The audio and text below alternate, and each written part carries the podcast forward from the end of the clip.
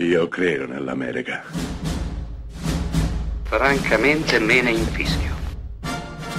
Io sono tuo padre. Anna Nishimasa. Rimetta a posto la candela. Rosa bella.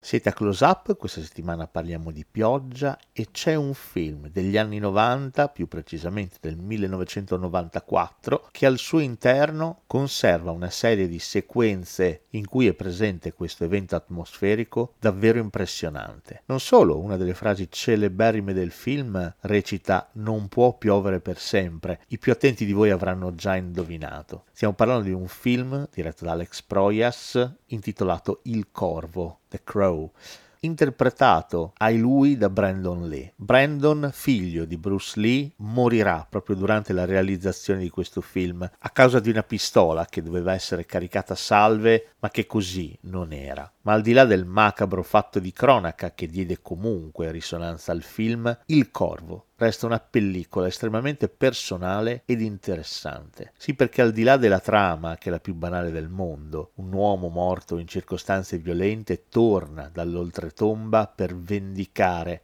la sua morte e quella della sua fidanzata. Al di là quindi della trama piuttosto trita e ritrita, dicevo, Il Corvo è un film importante perché ha un'estetica estremamente riconoscibile e personale. Proyas, che dopo continuerà su questa riga portando al cinema soggetti estremamente personali, dirige un film notturno, cupo e piovoso, in cui un antieroe in una città ormai alla deriva torna per portare un briciolo di giustizia e di speranza. Il film ebbe un successo planetario, generò ben 2 seguiti e a breve, nel 2024, uscirà il remake.